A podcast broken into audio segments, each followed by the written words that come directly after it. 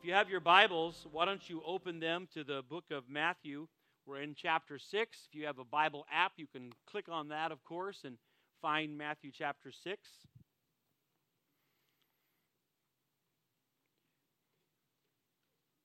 The Gospel of Matthew calls the reader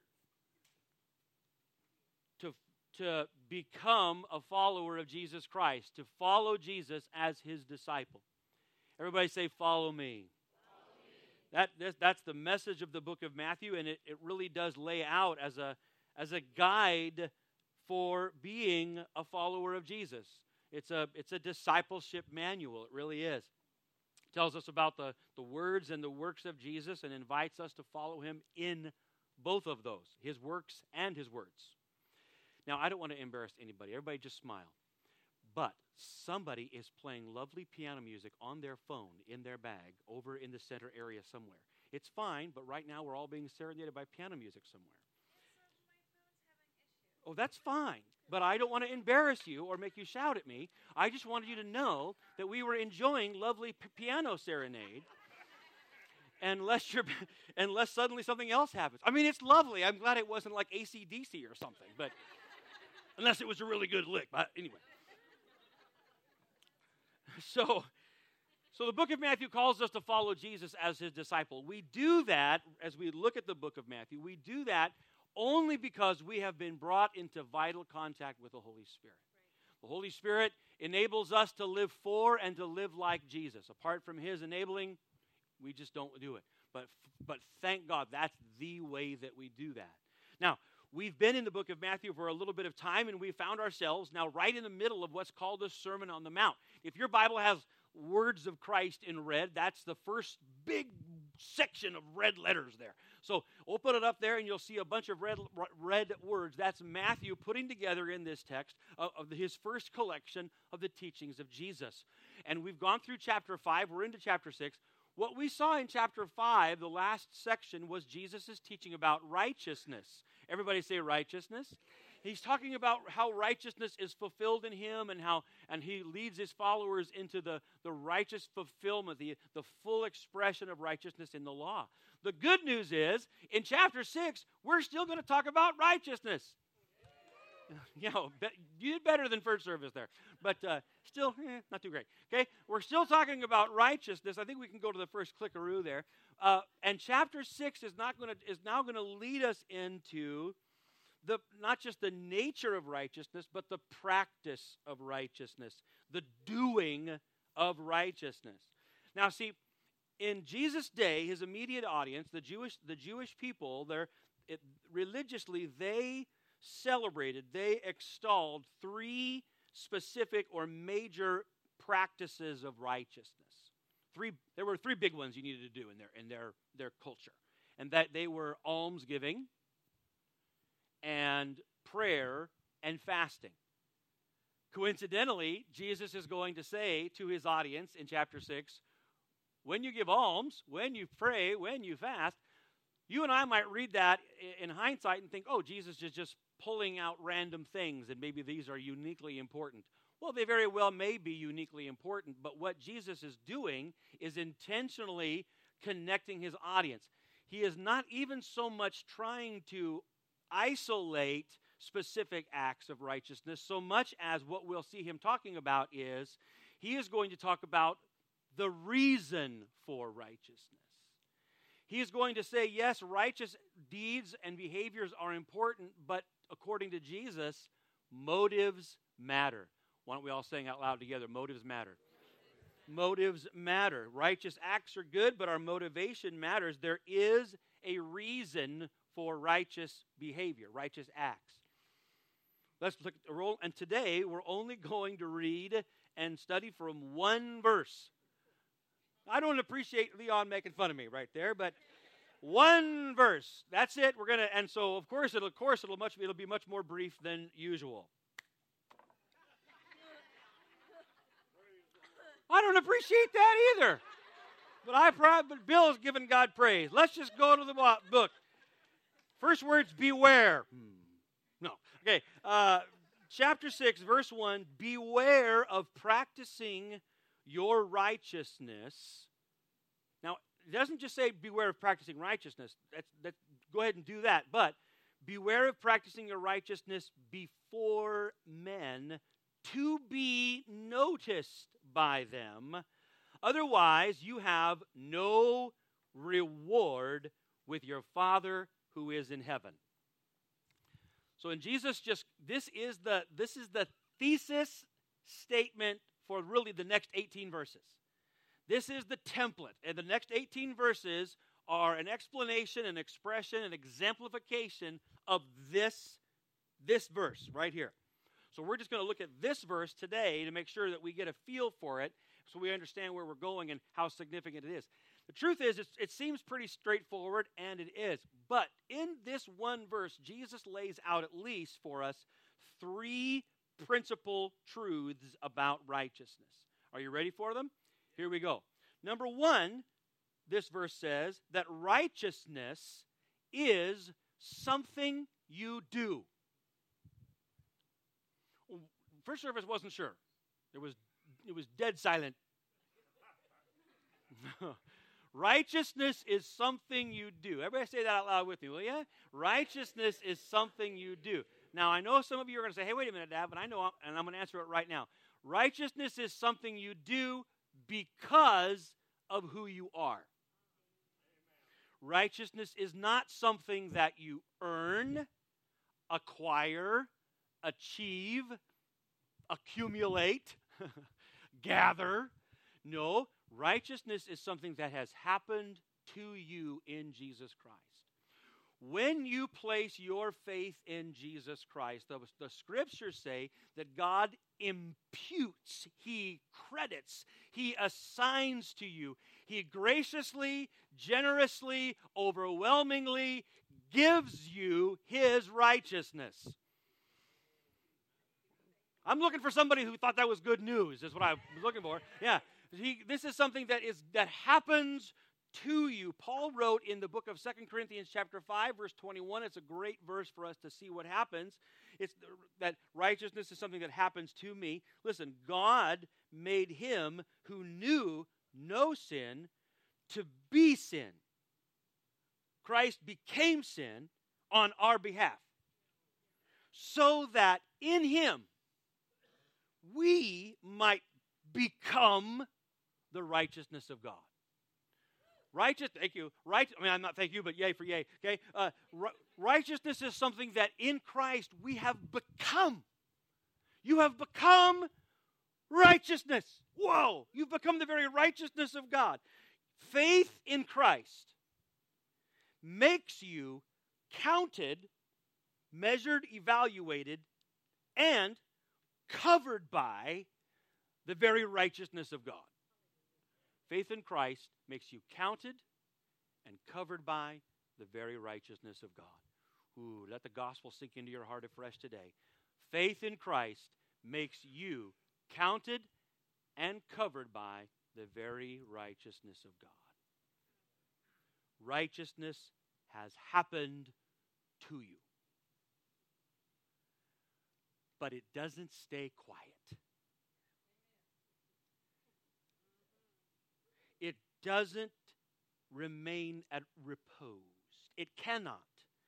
Righteousness is practice, it is alive. It is alive. It is the very life of God. Righteousness is not just some sort of ontological idea, it's not just a theory, it's a practice. Righteousness doesn't just sit, it cannot, it doesn't just sit there and look pretty. It, that's ridiculous. If righteousness doesn't do anything, then it isn't worth anything.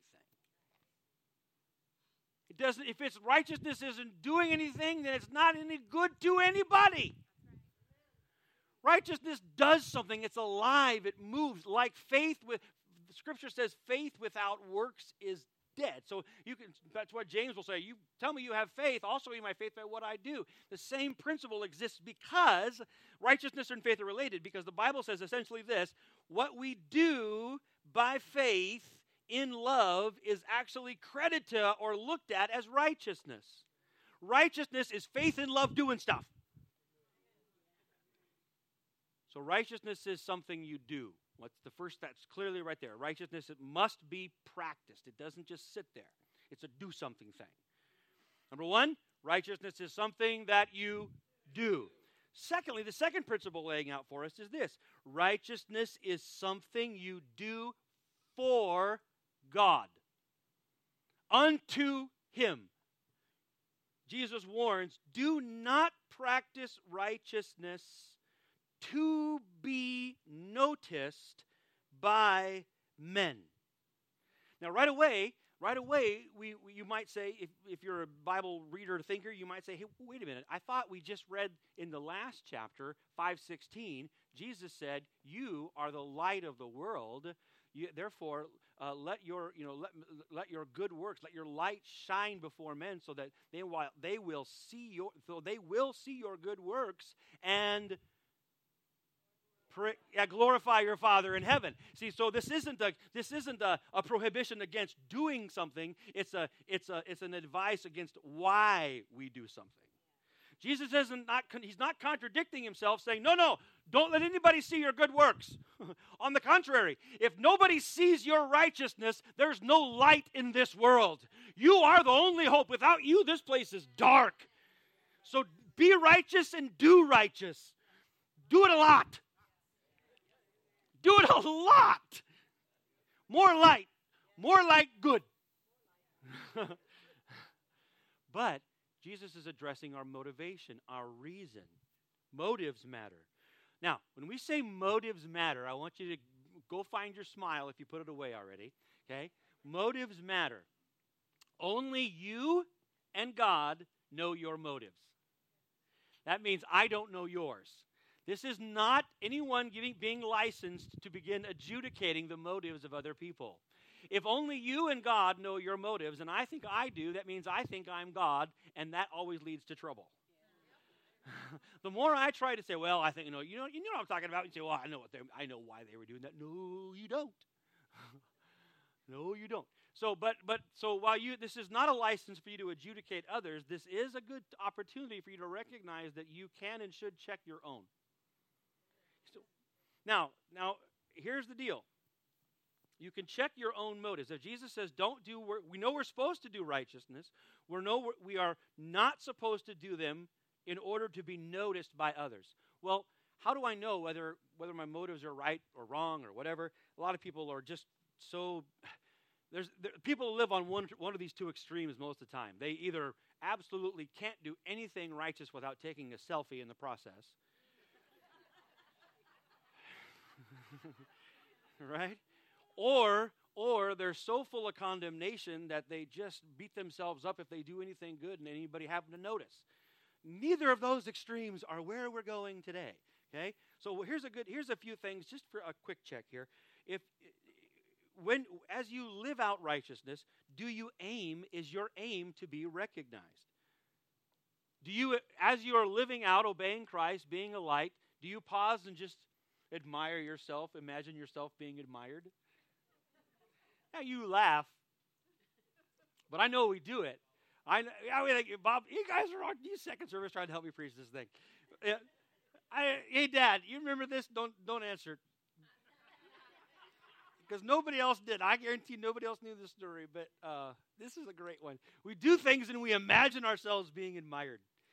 Uh, when I was a little kid, one time I, I drew all over in our house we call it the front room. And I, I don't know what you guys call it like the living room but that's the nice room. So growing up that was the front room. So i drew all over the walls in the front room.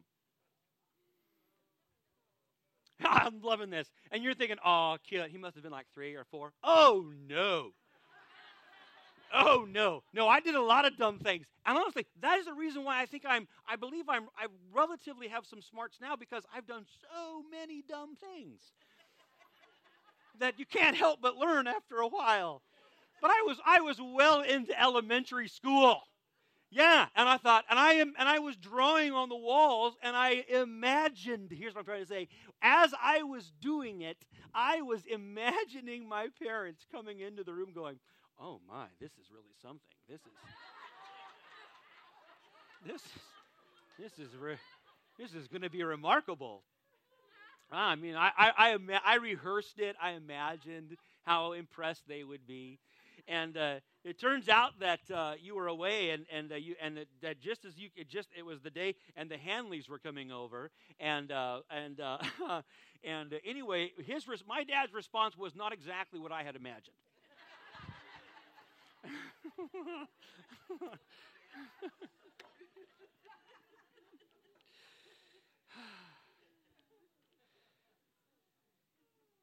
So, but again, that's the oh, I'm going to do something, and I'm going to imagine people just being really impressed. If that's what you, you you might be headed down the wrong track at that point. Do you compete for credit? Do you compete to get recognition and credit for good things, making sure people, hey, make sure people know that you, you were part of that or you had more part of that, or don't, don't forget to talk about, you know, me. Do you, ch- do you change the subject to you? Just find your smile and keep it on. Someone, they're talking about a good thing and other people are doing, and you change the subject to you. You might want to be careful about that one. Okay? Do you feel resentment or envy or finding or find yourself criticizing others when they are recognized? Here's one, here's one, here's one for the good church people. You know, you got to be in church long enough for some of these things for you to know what I mean. But here's one. Do you go out of your way to tell everyone not to tell anyone what righteous thing you've done? right? Hey, don't tell anybody. With this, hey, I don't want this just between you and me. Let me just, you know, what I mean, if you're telling everybody not to tell anyone, you've you've you've misjudged your aim. Your crosshairs are back at yourself. Listen, I, I just those those are just a few examples because if I'm if I'm not careful, I will just lead you into this path of introspection and self condemnation, and that is not the goal at all. Do not get all introspective, all navel gazy here. As a matter of fact, that won't get you, that is a dark rabbit hole you'll never get out of. There's a much easier way to correct this. Jesus says, Do not practice righteous things, your righteous, uh, do not practice your righteousness to be noticed by men. Do not practice to be noticed by men.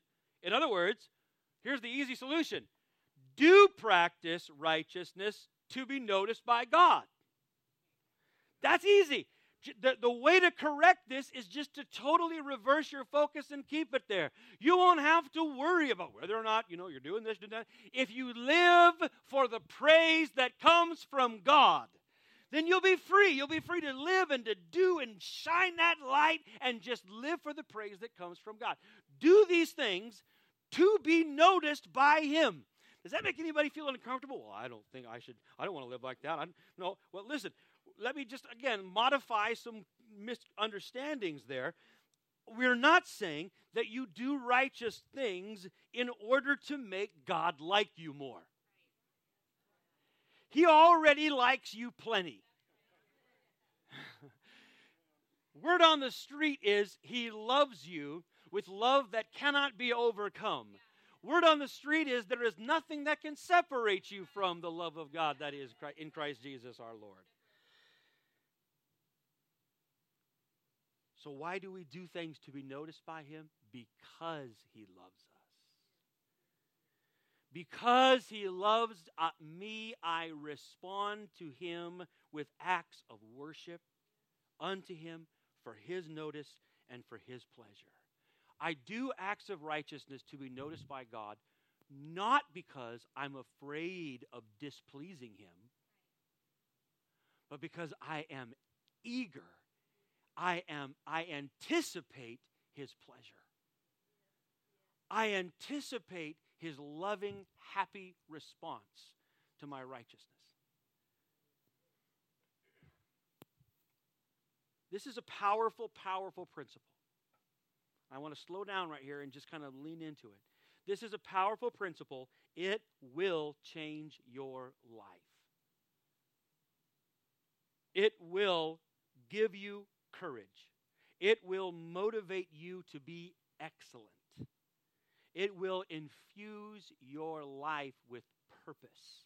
If you're struggling or confused or frustrated or in despair or searching for direction or some sort of points on a trying, you feel like your compass is broken and you're looking for, a, this is it. This is the point on your compass. Live for the praise from God.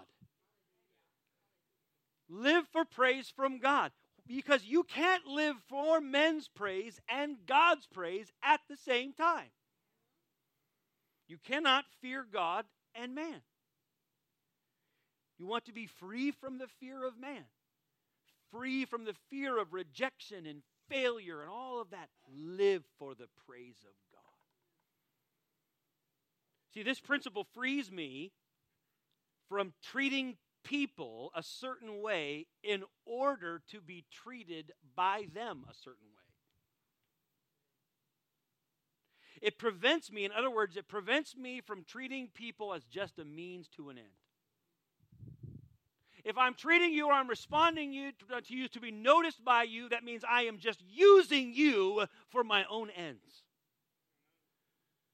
It also compels me then, doesn't just prevent me from treating people a certain way, it compels me to treat people, everyone, in a, in a, unto the Lord, regardless of how they have treated me, or how they haven't treated me yet, or how they might treat me, or how I'm worried they're going to treat me. I don't have to live or relate to them for their response, but for God's response. See, people pleasing is loveless and faithless.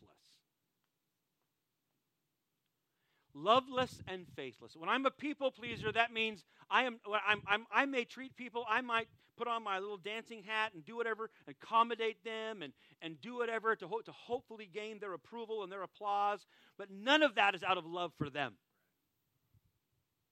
It's a love for me and it's not and there's no faith in it. I'm not seeking to honor god or trust god or, or look to god for guidance direction provision reward. There's no faith in it. All there all it is is idolatry. People pleasing is idolatry and the idol is me.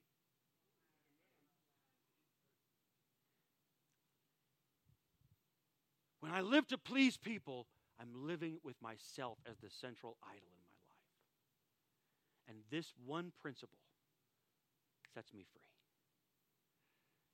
I, I separate myself from being a people pleaser and I live to be a God pleaser. And in the process, oh, it, it's such good news. In the process, living to be a God pleaser keeps me from being a trained monkey chameleon on one hand you know the trained monkey chameleon that i just gonna i'm just gonna i'm just gonna adjust i'm just gonna accommodate i'm gonna become whatever is most pleasing and applauding to whoever's in front of me. That just creates a, a an emptiness and, a, and a, a hollowness in my soul. That i'm not even a real person i'm just a reflection of any expectation around me. Oh, it makes me weak. It keeps me from being a dancing monkey and look, hoping for the applause or the approval of others. It also here's the good news being a God pleaser also prevents me from being a jerk.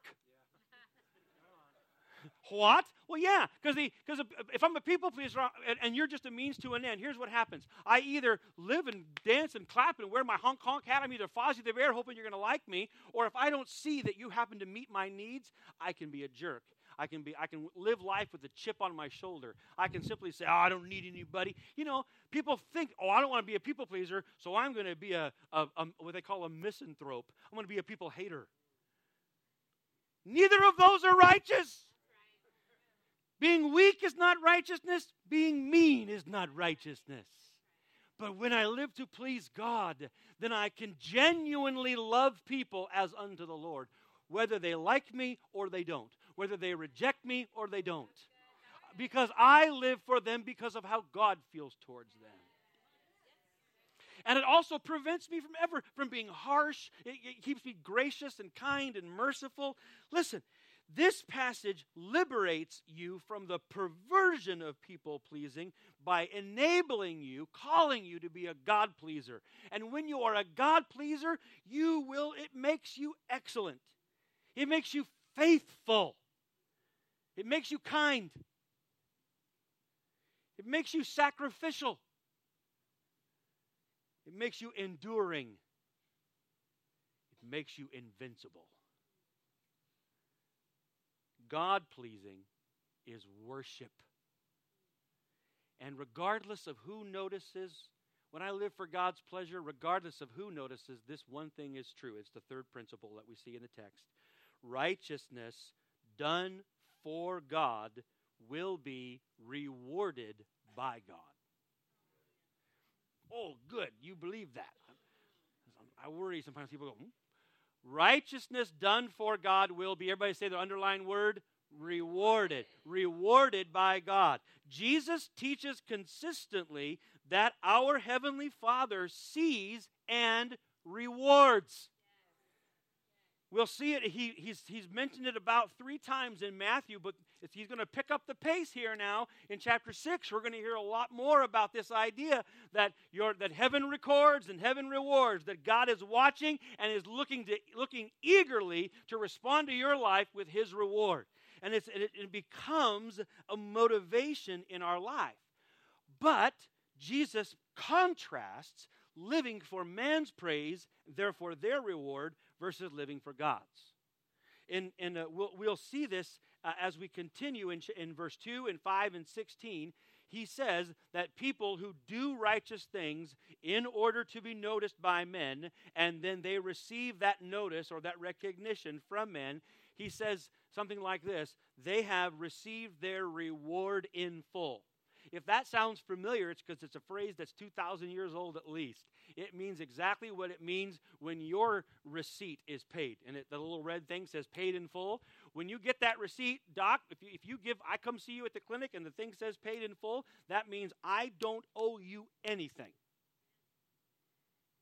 Jesus says that when you do your works before men to be praised by men, he doesn't owe you anything. No further need of payment necessary. Wow. He said, Oh, eh.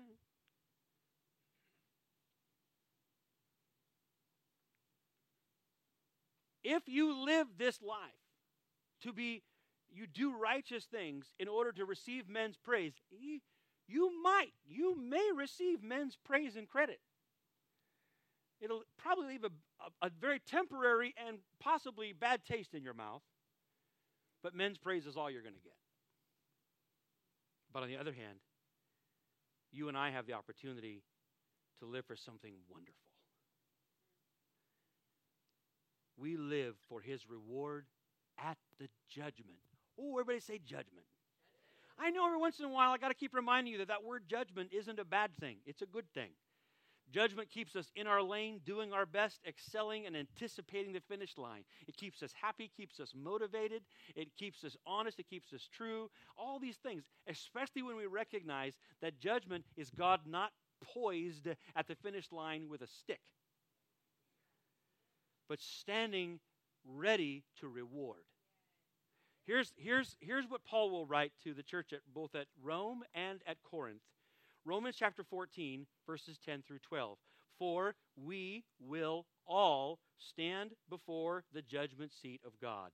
For it is written, As I live, says the Lord, every knee shall bow to me, and every tongue shall give praise to God.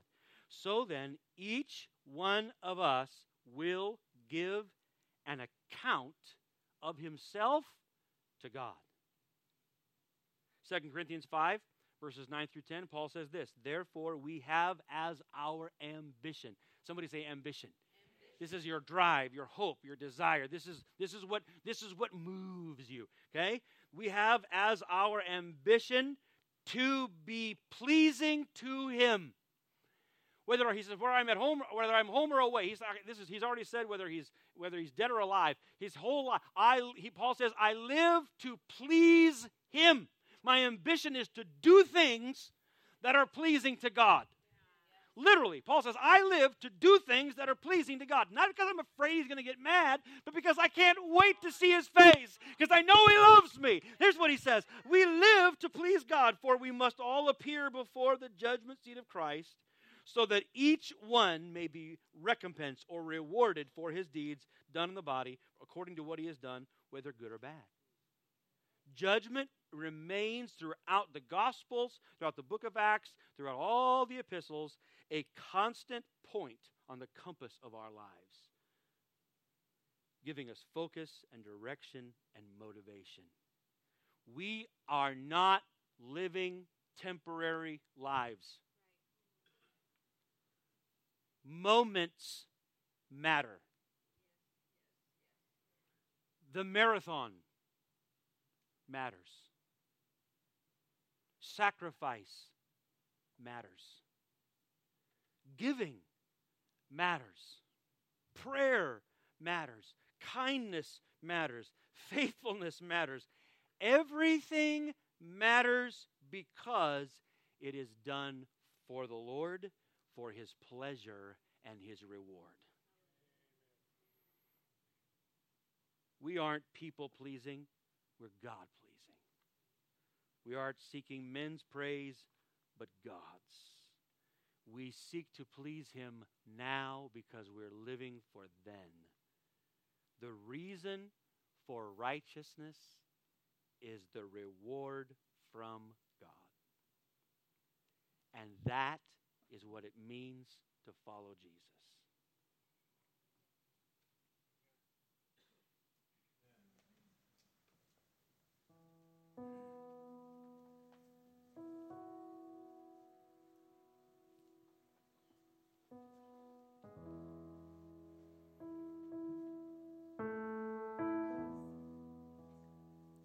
This is such a simple passage of Scripture that if we'll receive it into our the deepest part of our person, it won't just set you free, it'll set you on fire. I mean, it'll just ignite your life with a sense of freedom and simplicity and purpose.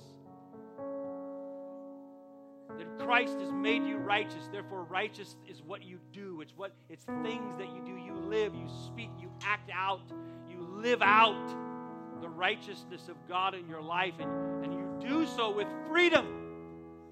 Whether people see it or don't, whether they take a camera or not, whether selfie or a selfie or no selfie, you're living for the reward from heaven. Therefore, every day you have fresh courage, you have fresh motivation, you have fresh passion, you have fresh joy. You're free to love people deeply, thoroughly, and genuinely. You're free to live without fear of rejection or failure because you have not been rejected and you have already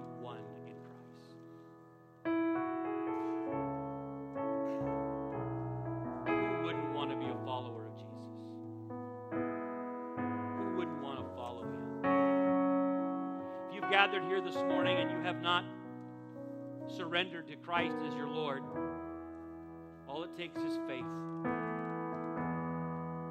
Faith usually expresses itself in, in, confession. The Bible calls it a confession, some sort of prayer, some sort of prayer that just says, Jesus, I need you to save me from my sin. Save me from my sin and be my Lord. By, your, by the power of your Spirit, help me to follow you. It's as, faith simple as that. He hears you, He sees you, He knows you. All of us this morning could do themselves the favor of just pausing to say, Lord, help me to make sure that my compass is set on God pleasing. Just take a moment to let that alignment happen. As you do, let's stand together and sing that chorus.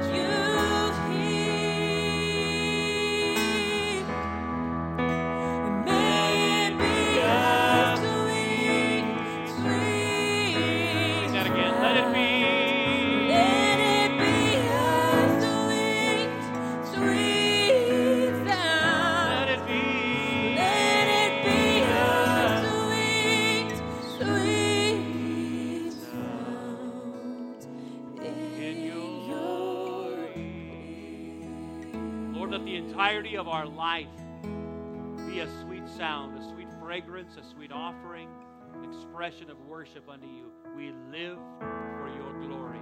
We live for your pleasure and your praise. Thank you for the joy and the freedom of it. We thank you for all of this in Jesus' name. If you have an amen, let somebody hear you say it. All right, friends. Go be God pleasers and start by being kind to someone on your way out the kind. Grab your kids. Be nice to them first.